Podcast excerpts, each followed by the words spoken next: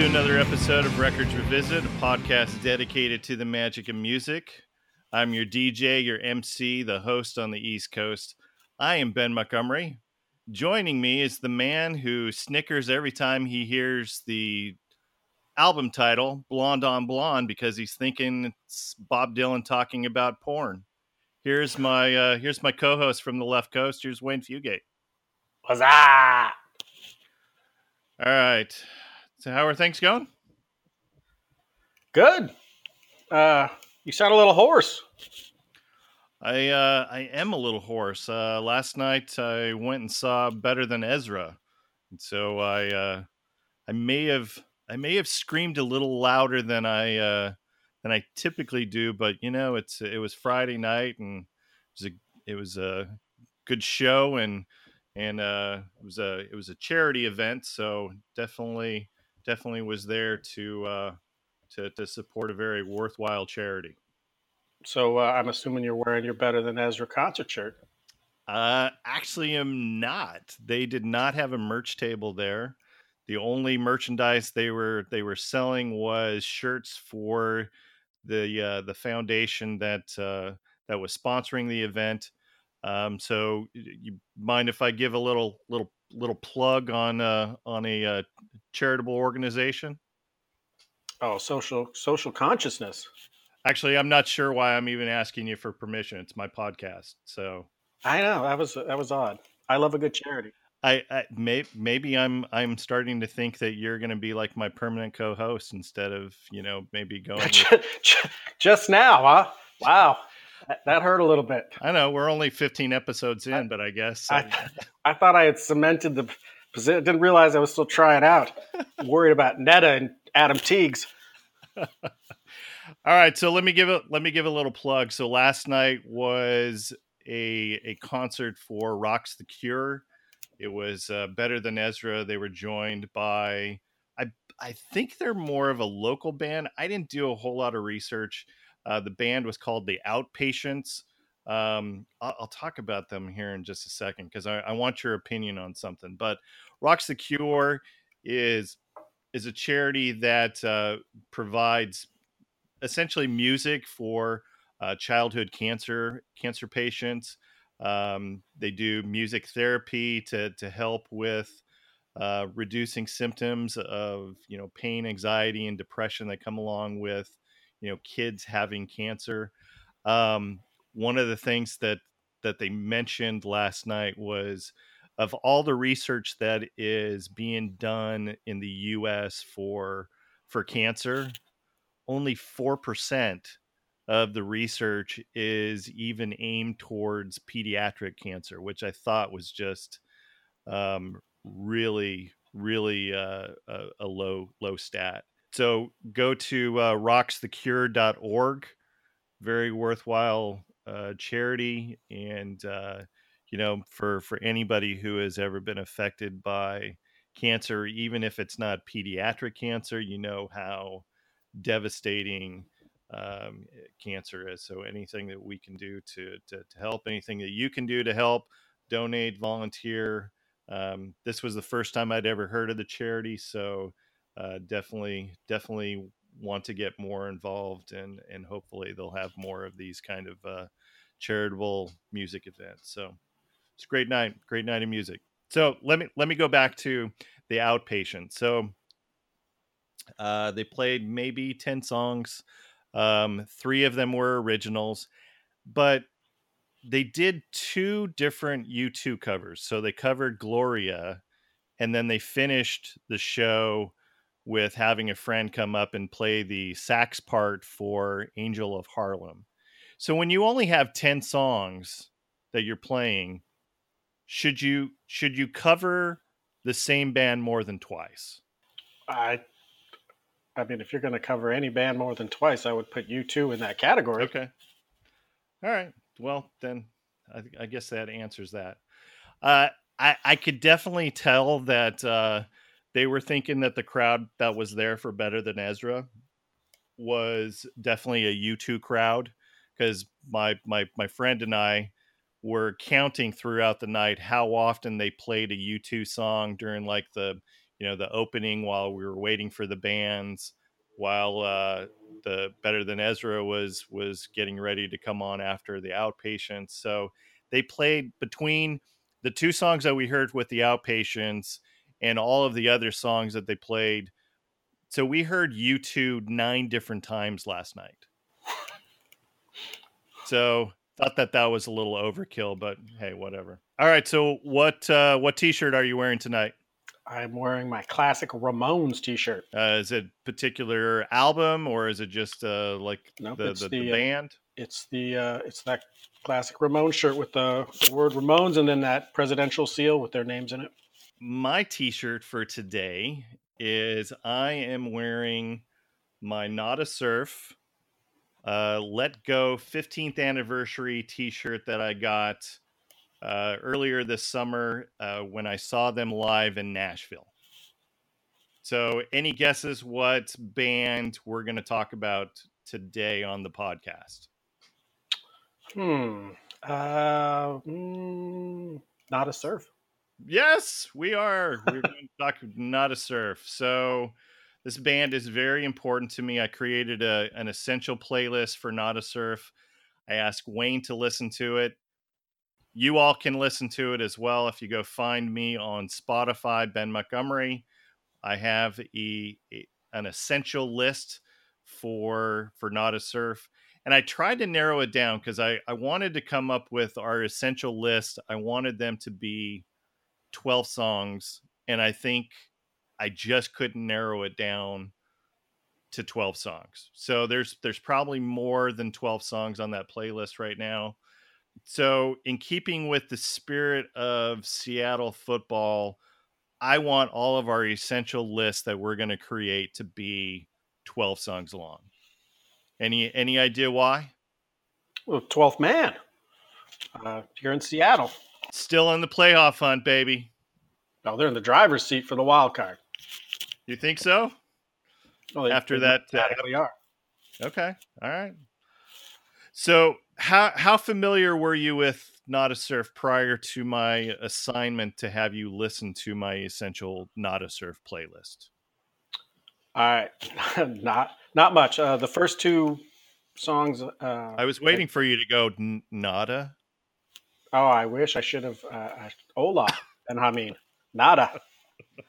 Uh, yeah, I I had only heard uh, both the songs are on this list, but the the I think the first two singles they ever released, but at least the first single and then the first single from the next album. And and you are quite familiar with their record label. Yes, Barsuk. Uh record label for most notably Death Cab for Cutie. Trying to remember who who some of the other band it's Harvey Danger was on Barsuk, correct? Uh, at one point, I think. I At don't one think point. always. so I think that that may give some people the idea that that Nada Surf is also a Seattle band. They are not, though they are quite popular up in the Seattle area. Let me give some background on Nada Surf. They were originally formed in New York. Um, Matthew Caws and Daniel Lorca. Matthew is the lead singer and guitarist. Daniel Lorca, bassist. Daniel also sings on a few songs, provides some harmony. The original band name was called Helicopter. They changed it to Nada Surf. Then they also met their drummer, Ira Elliott. Ira was part of the Fuzztones and he joined joined the band. The first album kind of got them on the on the uh, the radar of everyone because it was produced by none other than Cars frontman Ric Ocasek. Rick, who kind of got himself back into the spotlight, so to speak, in the mid 90s because he was the producer of what band? Oh, I just drew a complete blank. Was it Weezer? It was Weezer. That there's a really good good podcast. I, I will I will find it and and put the link up.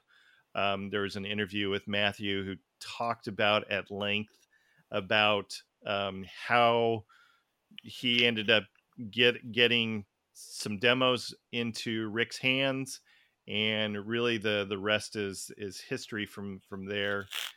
because Nada Surf's first album was also produced by Ocasek, a lot of people took note of that and really made some comparisons to Weezer. Their first single called Popular, which we'll talk about here in a moment, also got some significant airplay on MTV. Their, you know, their first their first single, Popular, definitely Weezer esque. But if you kind of peel back the onion, so to speak, on the the rest of that first album, um, not very Weezer esque. Tell me about Popular. I was going to uh, uh, down the road here, but uh, I this was the first song I ever heard from him. I can't at the first when it starts. I always think of King Missile's detachable penis. That is exactly what it reminds me of.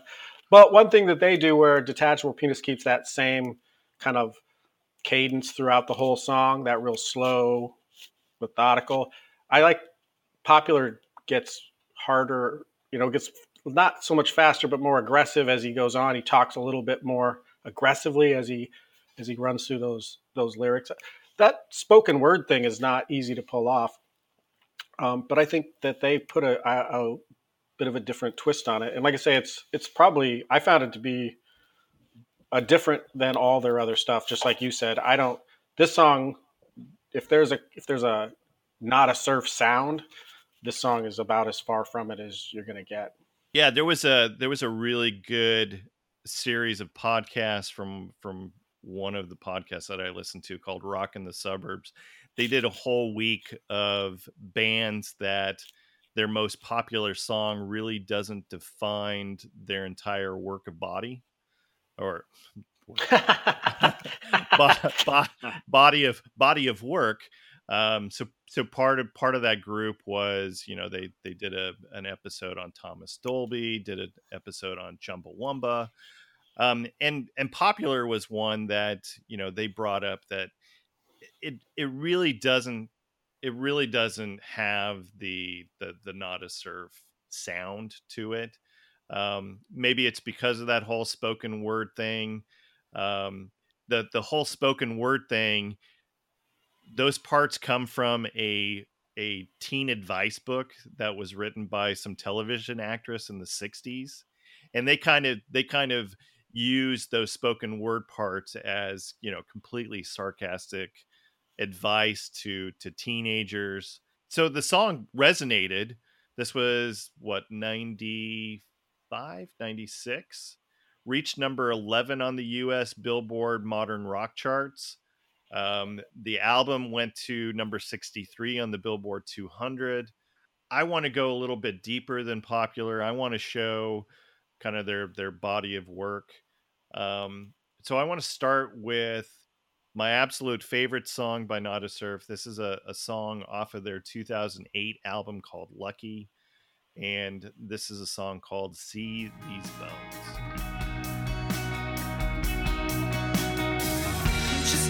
Imagine the speed.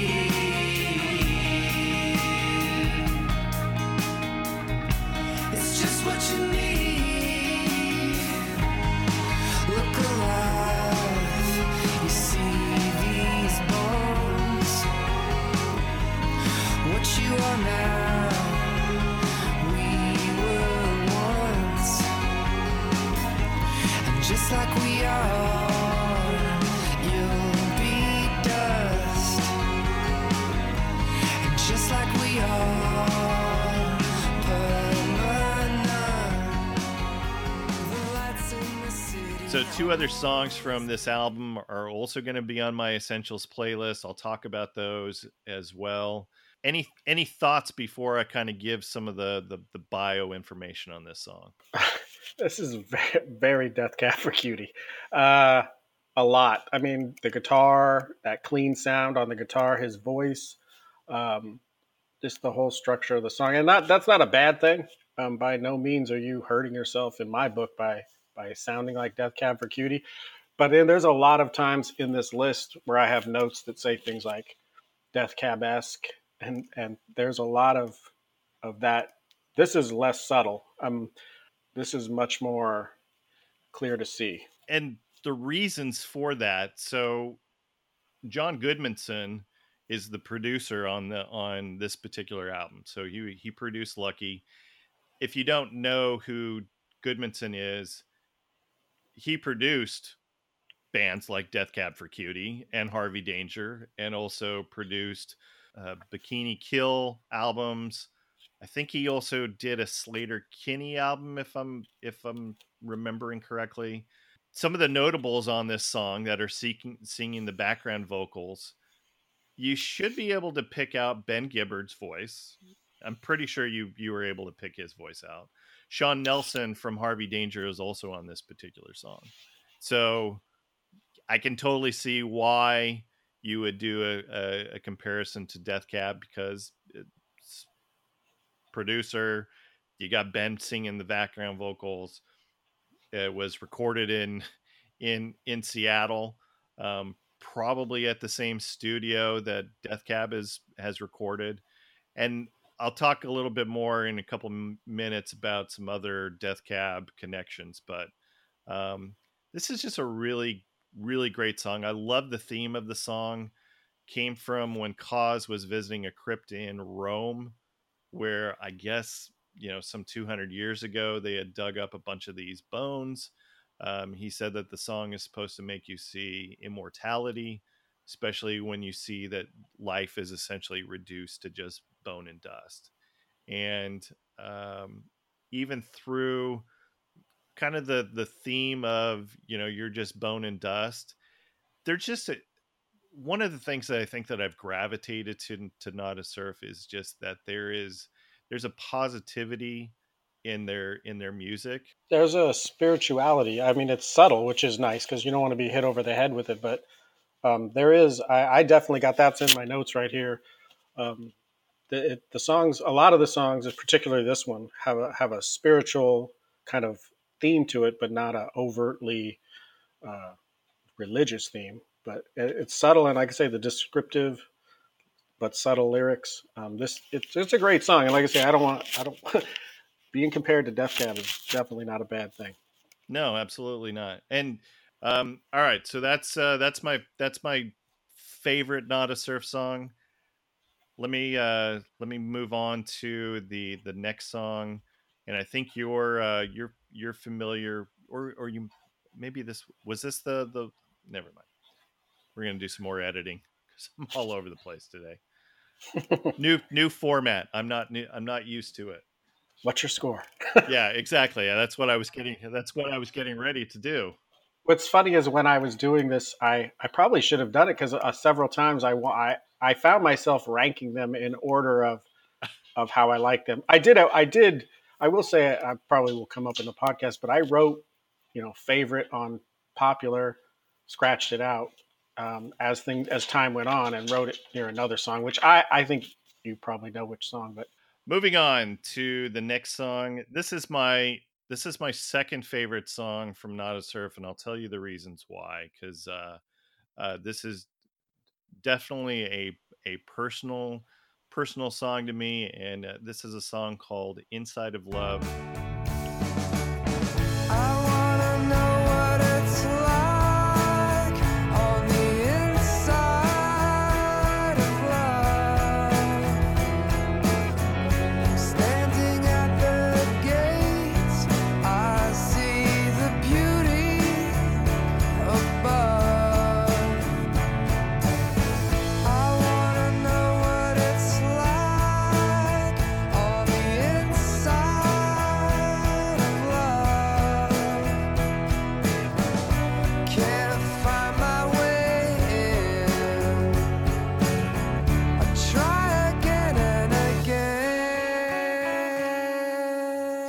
2003. Um, let me just give you some some personal info.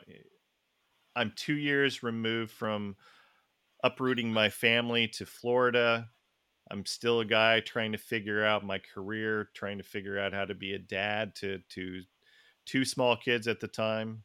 Um, top it off, I was working two jobs to pay the bills, trying to save up enough money to buy a house for my family and in the early 2000s, buying new music wasn't really a high priority for me.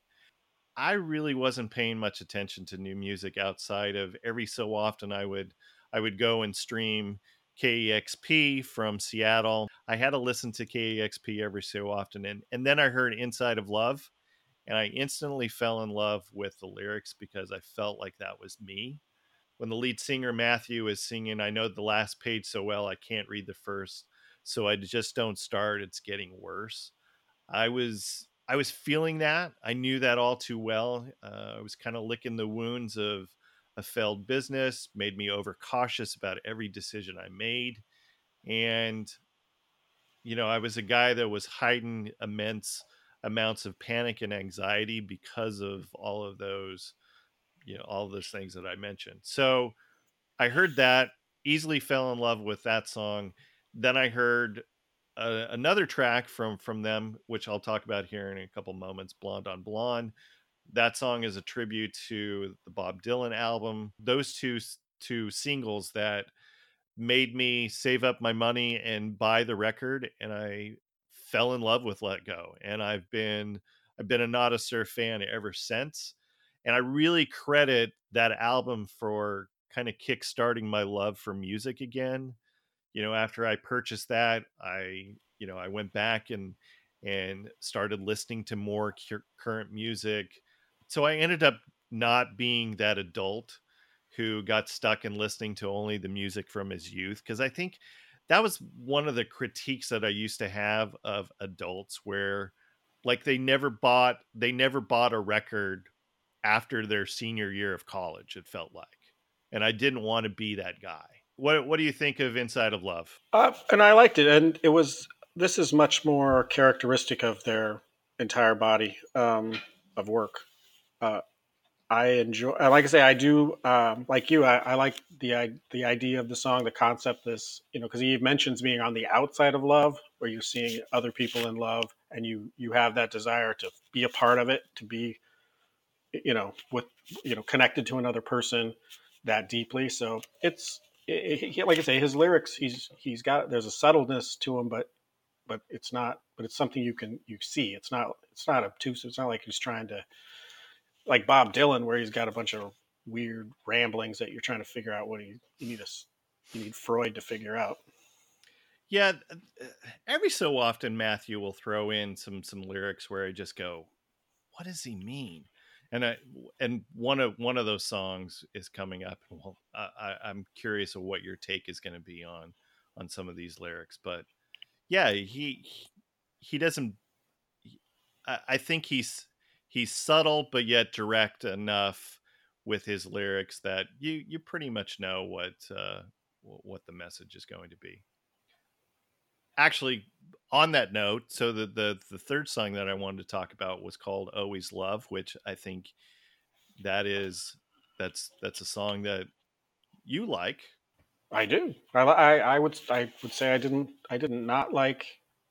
Eh, I didn't.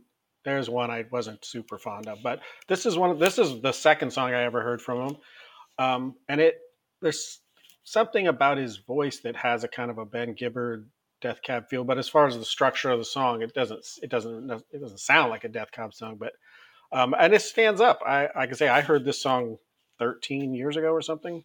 Yeah, and uh, I've heard it. I I probably have heard it several times. It's come through my play you know my music player at you know off and on and I, I i've always liked it and like i say it's it's a once again it's his lyrics are they're subtle but obvious which is is i like all right, so let's let's give a listen. This is off of their 2005 album from uh, "The Weight Is a Gift." This is always love. To listen to the voice that told me always love.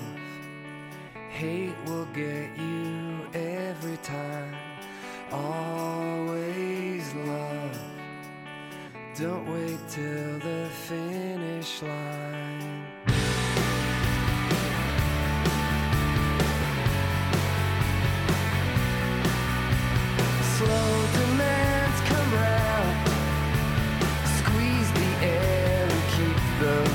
Stop. It helps to write it down, even when you then cross it out. But always love. Hey, All right, we talked about the subtlety of his lyrics, but part of the the the chorus is um hey you good words, hey you good words. Do I just take that at face value? Or or how how do I interpret those lyrics? I, I, yeah, I I think he's just looking for somebody to say something nice. So so for this, this is a uh, this is going back to your comparison of you know being Death Cab esque. The Weight is a Gift definitely has a little bit of a Death Cab feel to it. Part of that is because it was produced by Death Cab for Cutie guitarist Chris Walla. you I know you're familiar with the Long Winters. Oh yes, so John Roderick is uh I can't remember which which song that he's on, but I know that he is um he does sing some some background vocals for at least one or two of the songs on the album. This also was recorded in Seattle. So if you're looking for any of those, you know, Seattle references again, there you go. Um anything else to share on Always Love before we go on to uh, another really important song for me? no, a solid song. It should be included in any Death Cab for Cutie. Or let me do that again. Let me start, let me start again. Uh, it's, it's a good song. It should be included in any list uh, of Nada Surf essentials. All right. So moving on, this is Blonde on Blonde. Uh, I mentioned that real quick. This is also from Let Go. I've got blonde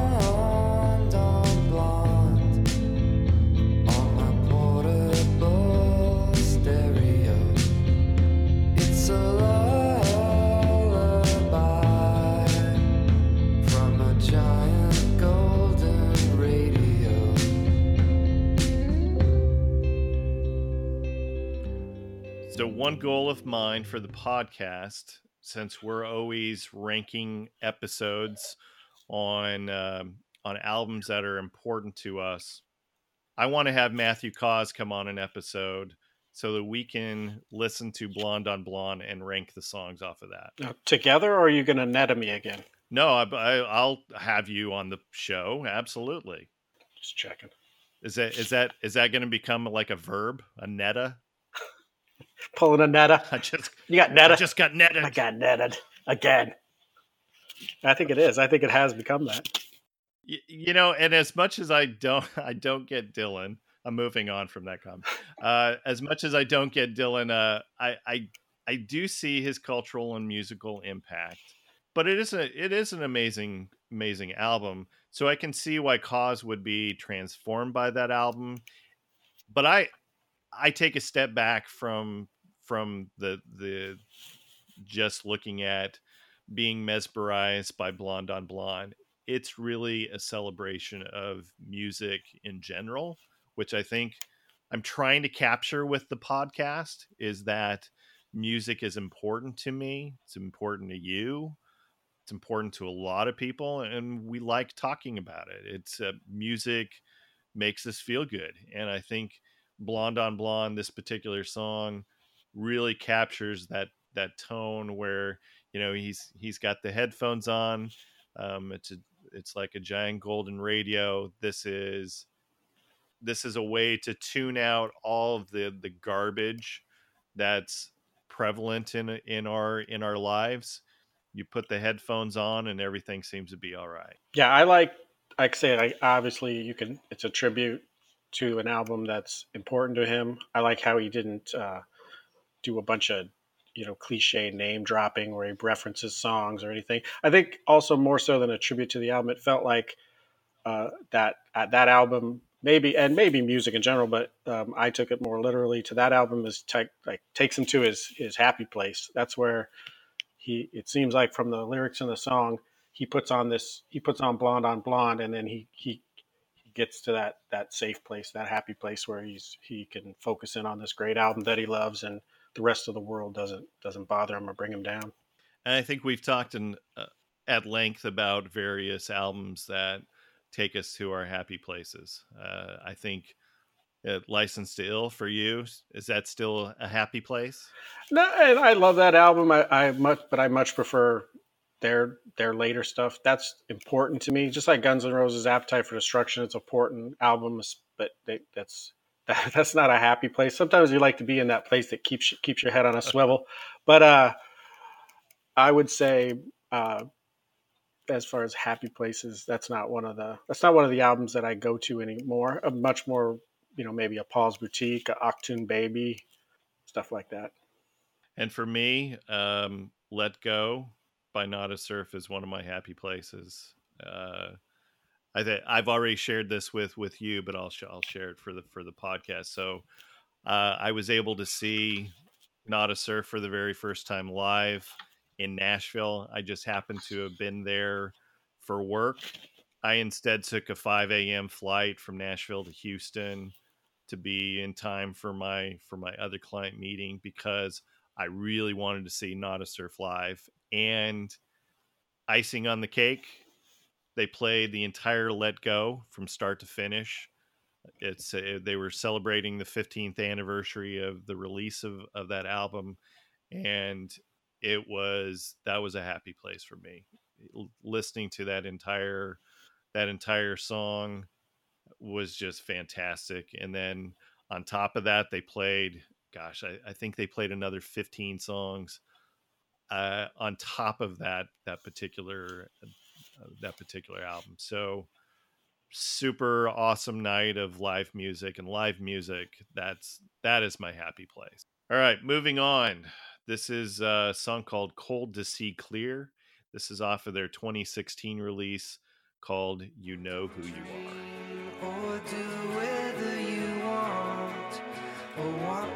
To. Well, I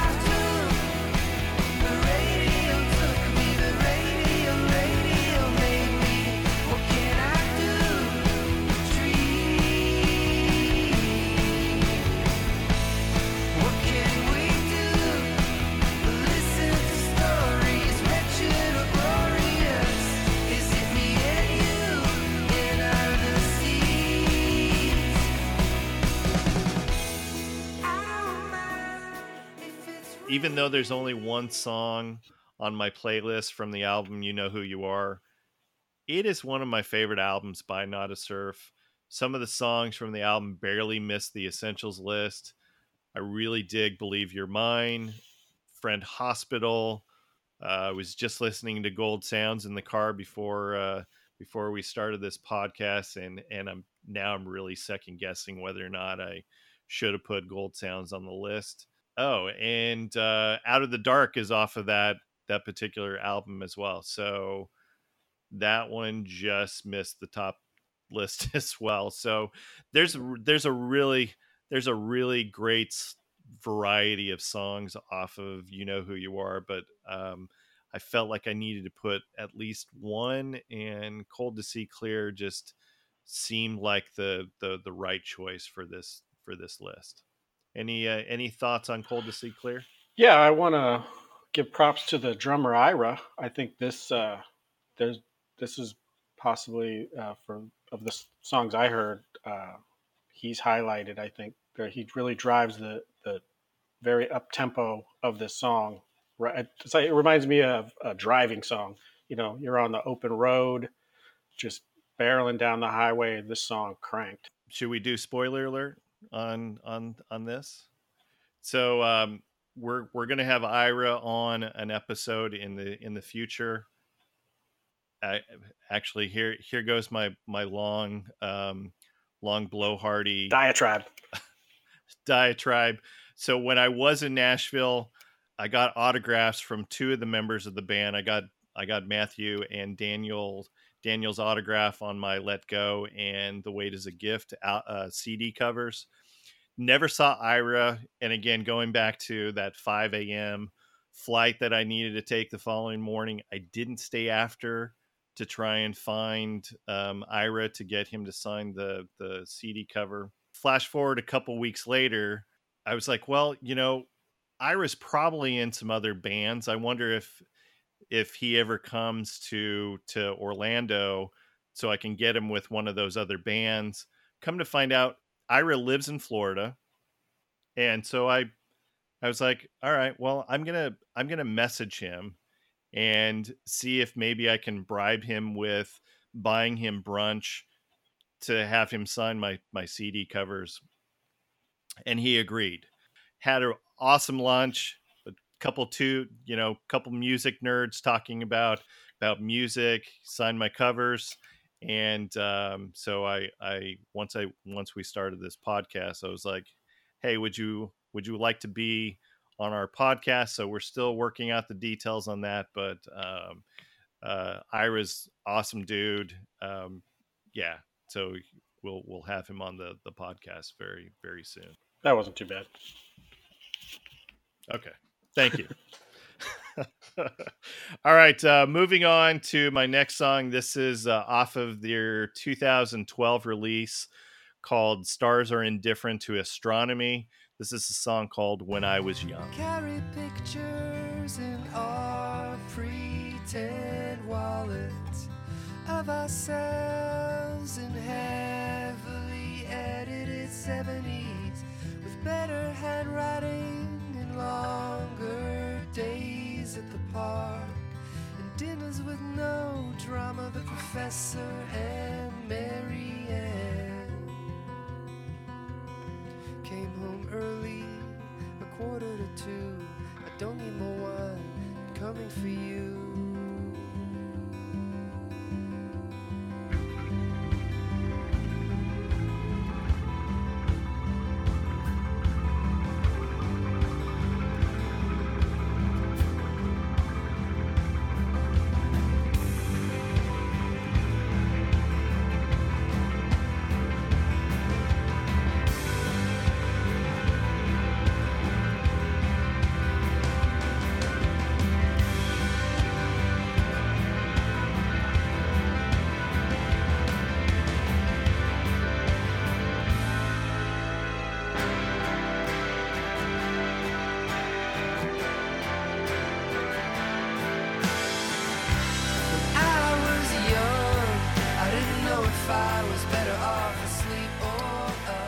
I will admit that this particular album probably my least favorite Nada Surf album but this song is really really solid. I love the tempo changes of this song. Very sing-songy acoustic feel at the at the beginning. Uh the transition from the acoustic part to the more electric part of of the latter half of the song feels very beatlesque a la like day in the life and uh, i just really i really love this song um it's just it's uh it, it really really speaks to me any uh, any comments on when i was young I, I think you have to take a step back as a super fan, and uh, I I actually have the, ex- the first half. There is a very there's a very Ben Gibbard quality to his voice, and I think it might be that sing song structure of it.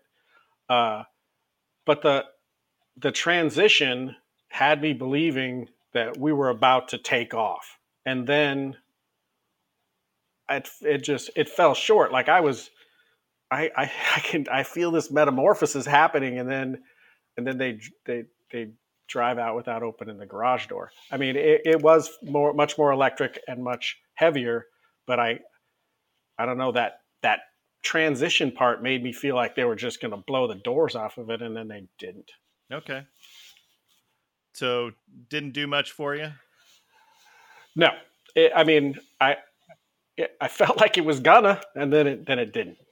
look that's the beauty of this podcast is we talk about our differences and things that speak to one another and um that, that's cool. All right moving on to the next song also off of the same album. This is a song called teenage dreams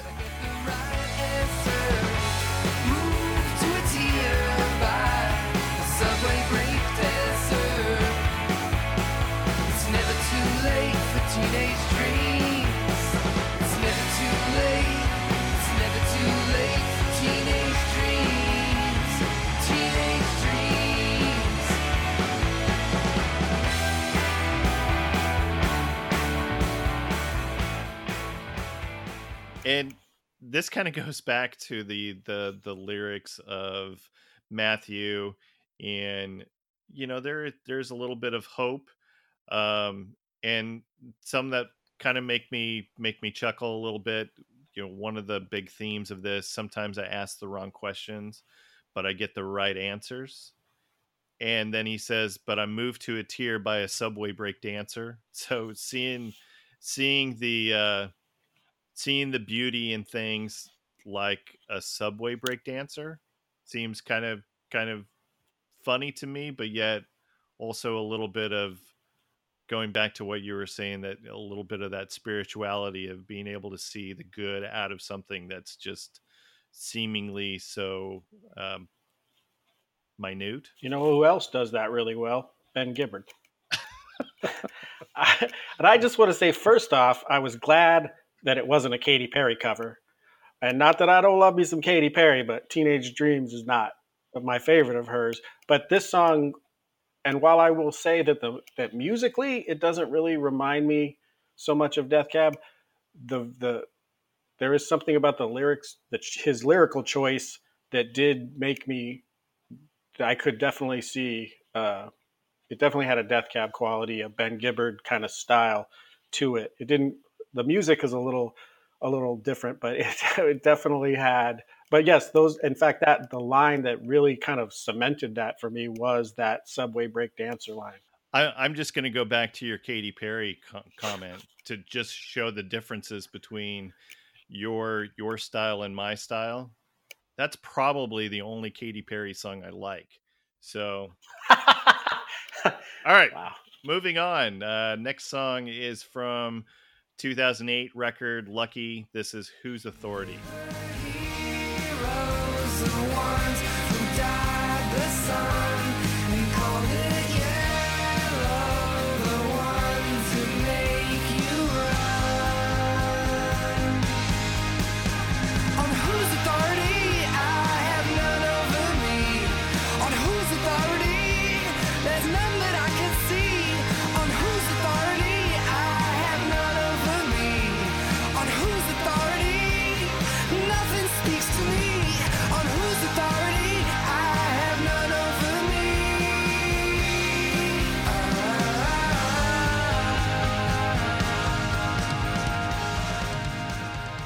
So we've already heard these bones from this album.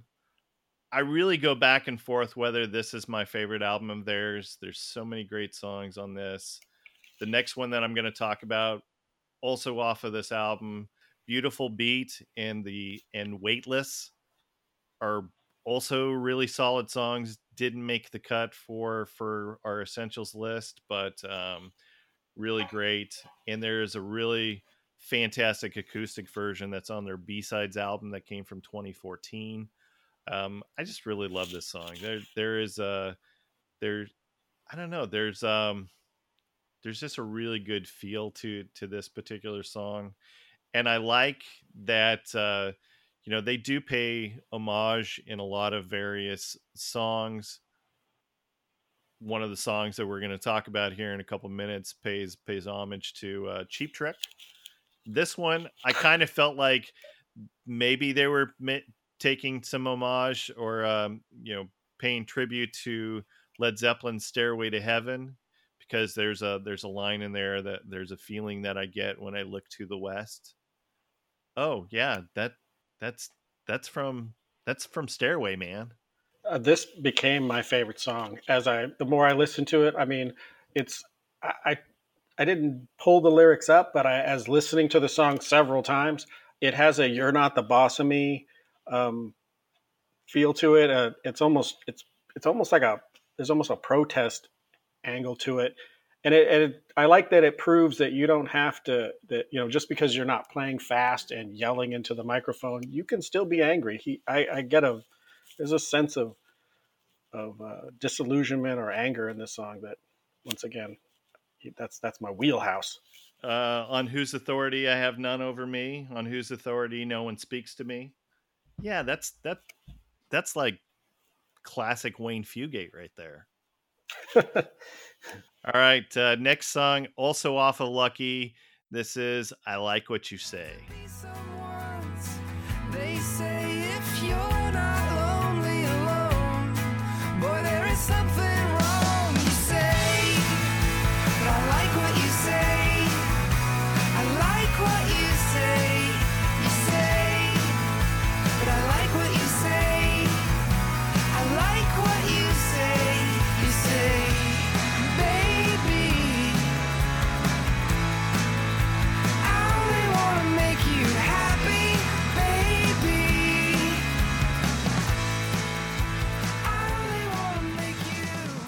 right, this is another song that uh, there's a really great acoustic version on their B sides album. Uh, I didn't really put a whole lot of notes down on this one, did I? You know what I have? I have a simple pop song, and there's nothing wrong with that. There you go. I think that that that that says it all. Maybe that's why I I dig it. I you know, and my wife makes fun of me all the time because she's like, "You don't like pops pop music," and I was like, "I absolutely love pop music." You know, listen listen to any of my my '80s bands, even though they may not have been the most popular bands at the time. They're all poppy. Like you know, last night seemed better than Ezra. All of their songs that they performed last night, fantastic pop songs. Just because they weren't popular doesn't mean that they're not poppy. So uh, I I really dig this song, and it's just it's a it's a positive, fun song, and I just dig it. That's why it's on the essential list. Moving on. So my lone selection from the proximity effect. This is Firecracker.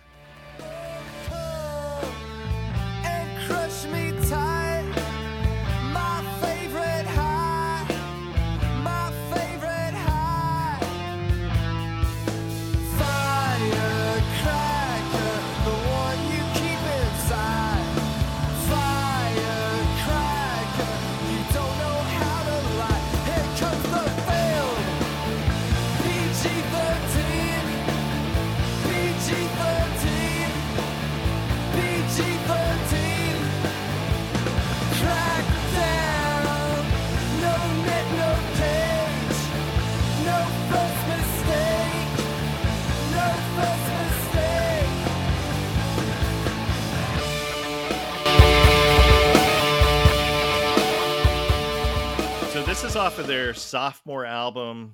Nada Surf was dropped by their label Elektra because of that particular album.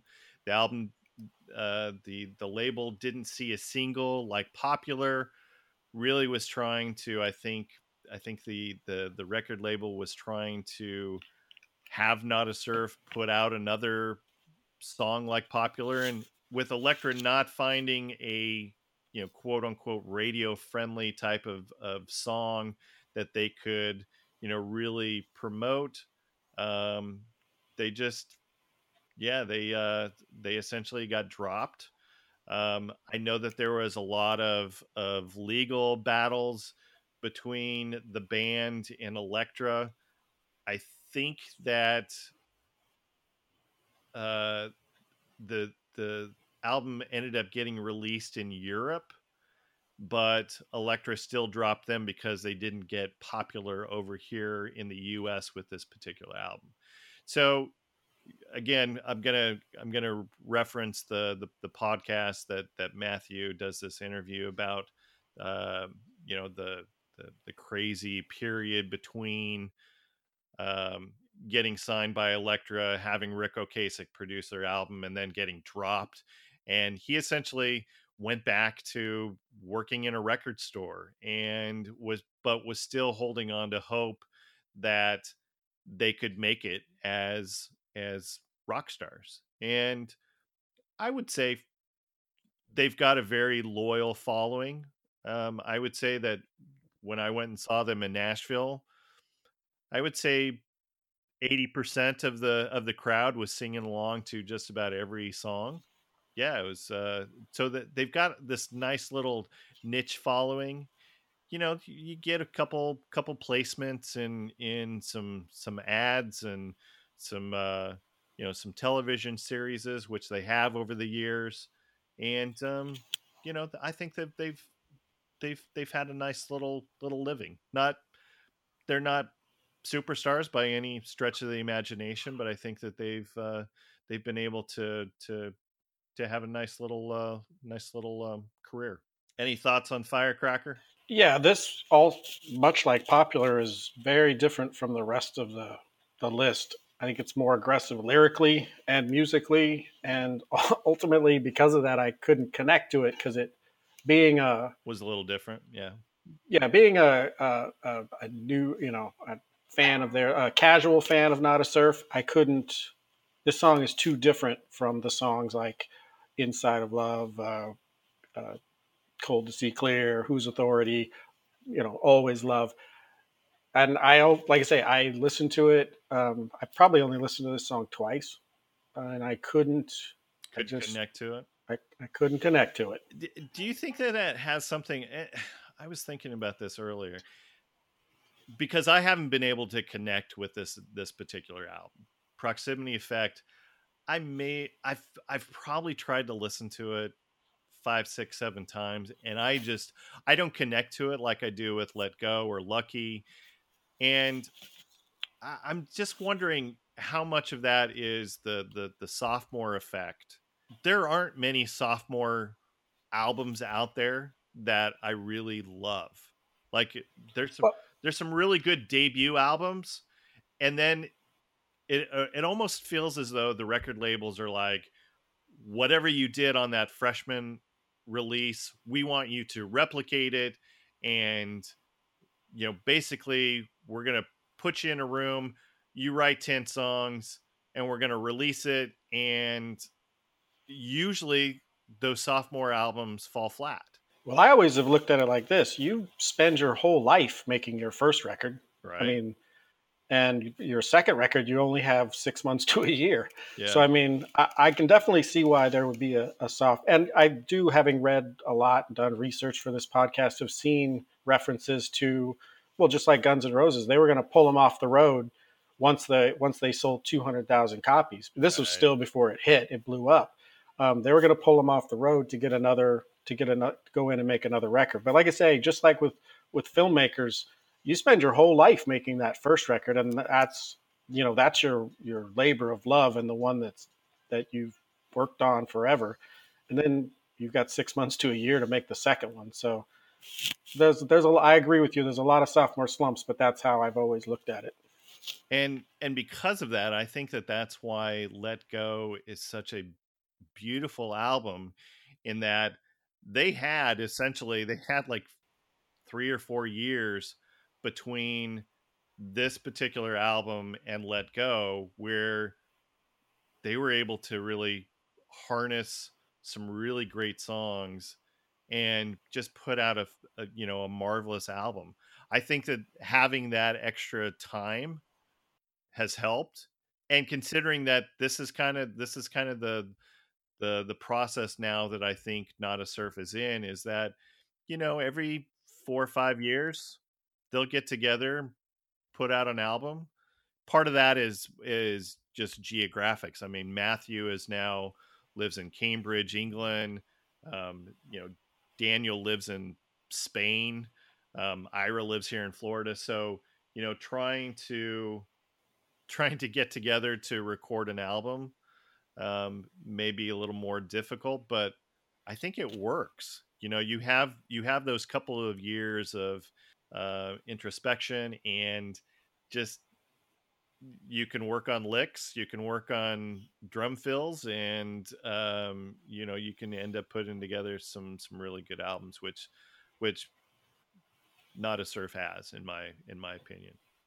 All right, moving on. Next song is i, I picked the live version of this particular song because I just really dig this. This is off their 2015 live album called Live at the Neptune Theater. And yes, that's the Neptune Theater in Seattle, which really great live venue. I'm, I'm pretty sure that you've seen some some bands there. I saw the Posies there a few years ago. Really, really great venue. The original version on this is found on the Let Go album. This is called The Way You Wear. Don't push me cause I'll fall in love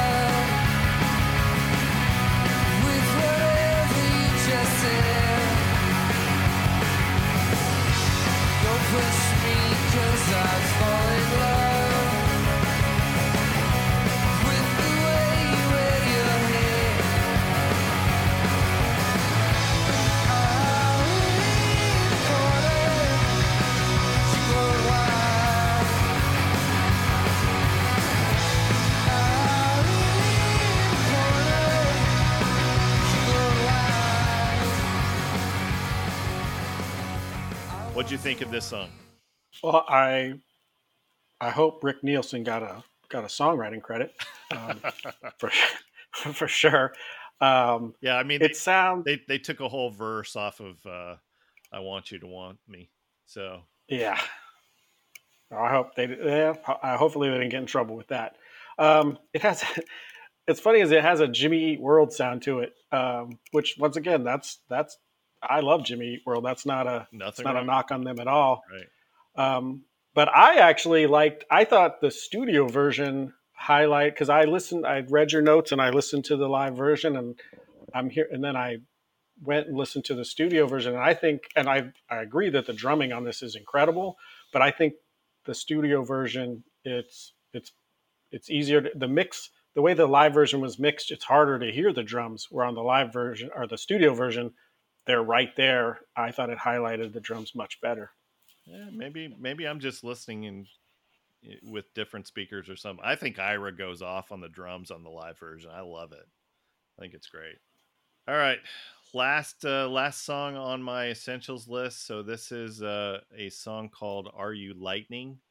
This is off off of the uh, the Peaceful Ghosts album. This is an album that they did with the Babelsberg Film Orchestra this is a band that I guess has a long time connection to a radio station in Vienna, and um, they have this associated Philharmonic. They asked Caws and the and the band if they would accompany them in concert.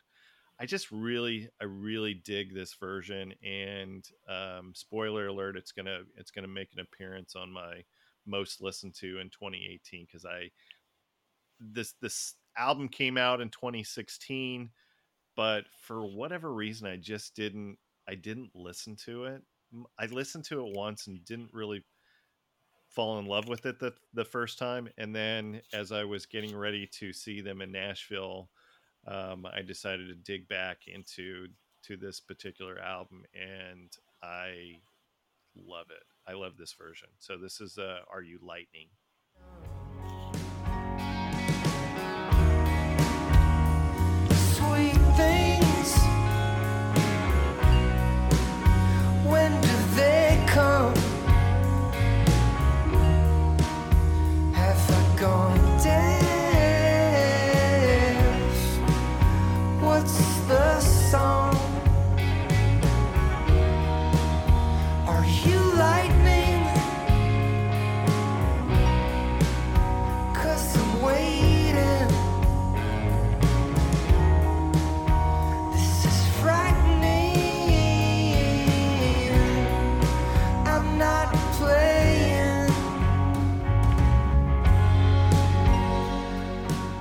so I already I already gushed all over this this particular song. What uh, what's your opinion of it? that it's too slow.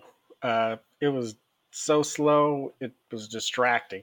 I I was hoping I was hoping it was just the live version too. I I listened to the studio version and this just plods along, and I I didn't dislike it. I just I didn't. Uh, it just was. I couldn't almost couldn't concentrate on it. I was I was it was losing my attention. It was so slow. That's very disappointing to hear, but I that's uh, well that's that's all right. I you, you know that you know that uh, my tendencies. I I love I love yacht rock. I love good '70s type of uh, of soft rock, and this maybe because I I like those tempos that this tempo works for me. Um, it is a slower song. It is it's a little bit different from the rest of the uh, the the list, with the exception of maybe Blonde on Blonde. I dig it. I, I really dig this album. Um, and um, so you can make fun of me when this comes up on the uh, the next list that we do, because I listen to I- this a ton. I was going to anyway. So Well, and guess how much I care. Are you making that zero symbol with your hand right now? Uh, no, it was another symbol that I use with fingers. Oh, oh, was it the air quotes you're always using? I can, I can literally hear them. Uh, I I did a couple of air quotes on this uh, on this particular podcast episode, so all right, I, I could hear them. All right. Well, uh, that's it. So give give give me the the wrap up. I think uh, I've I've exuded all of my fanboy mentality for for Nada Surf throughout uh, explaining my my picks here. But uh, um, what are your what are your thoughts after I've made you listen to Nada Surf for the last couple weeks? Uh, it, I got Stockholm syndrome. I've I've become to sympathize with my captor. I've listened to this this list, and also I want to mention just a couple of covers that they do that I really enjoyed.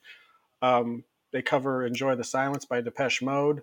That song they they give their own spin to it, and it sounds I, I thought it was incredible. They also do a cover of one of my favorite uh, Pixie songs, "Where Is My Mind," which they stick a little more to the to the original arrangement. I really like those and I kept I ha- I didn't have a playlist, so I was using um, Amazon, and Blizzard of '77 is comes after like a few of the songs from this list, and it kept I kept running into that song, and I, I enjoyed that one too. So honorable mentions. I would go see them because now I'm I'm I feel like I'm familiar with um, some of their best songs, and if I hear that they're playing around here, whether it be the Neptune or Neumos or anywhere, I'd, I'd definitely go see them. They they do come to Seattle quite frequently. I've yet to see them in Florida, which is why I was super excited to see them in Nashville when I was there. So um, you you let me know the next time that they're they're coming to Seattle, and I just may have to cash in some uh, some Southwest airline points to to to join you. That sounds like a deal. Um, so for the next episode, we are going to talk about our top songs of 2018. Now, um, let me do some clarification, we'll clarify this on the podcast as well. Um, that that episode. These aren't esse- these aren't necessarily the top songs that were released in 2018. These were the top songs that we listened to in 2018. Now, I do have some songs on my list that were released in 2018, but I have some songs that are 35 years old off of that list. And I know that you you even go a little bit a little bit further back than that on your particular list, but I think it's a I think it's a solid list. If we if we had our own radio show, that would be that would be a really good show to listen to. So if you want to listen to those those particular selections in advance, you can go find me on Spotify, Ben Montgomery. You can find this particular uh, essential Nada Surf playlist. You can find our top songs of 2018. You can find any of our playlists that we've talked about from previous episodes. And I'm I'm finally going to start plugging more of our social media. So you can find us on Facebook. We have the Records Revisited podcast Facebook page. You can also find us on Instagram uh, with the hashtag Records Revisited podcast. And um, we may have to go make a Twitter handle. I don't know. I don't know about. I don't know about that. I hate Twitter mostly because somebody else the- in the U.S. the uses it a lot. Yeah. The worst right. president ever elected by any, right. any country. All right. Um, so yeah, you can find the essential 12 Nada Surf songs and um yeah, spoiler alert, there's more than 12 songs in that playlist. So if you if you wanted to hear some of my honorable mentions and maybe some of, of Wayne's honorable mentions, um yeah, you can you can go uh go check that out. Any final final final comments? As always, it's been a pleasure. Uh, you have uh, you've expanded my the catalog of songs that I, I will put into my uh, music player to to listen to, um, and I appreciate that as always.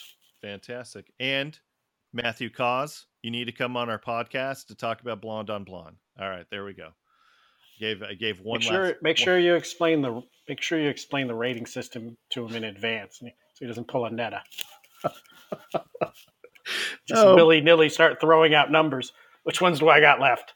poor poor poor Steve. I man, I feel I feel like I've I've got to go apologize to him for how brutal you are to to him. He's not a threat, okay? You're you're my podcast co-host. He's not a threat. All right. Here we go. Thanks for listening. Please go support the arts. Go to a live show. Buy a t-shirt of the band if they actually have a merch table. I'm talking to you better than Ezra. Uh, buy a record, visit a record store, and not just on record store day. We are Records Revisited, and we are out. Out.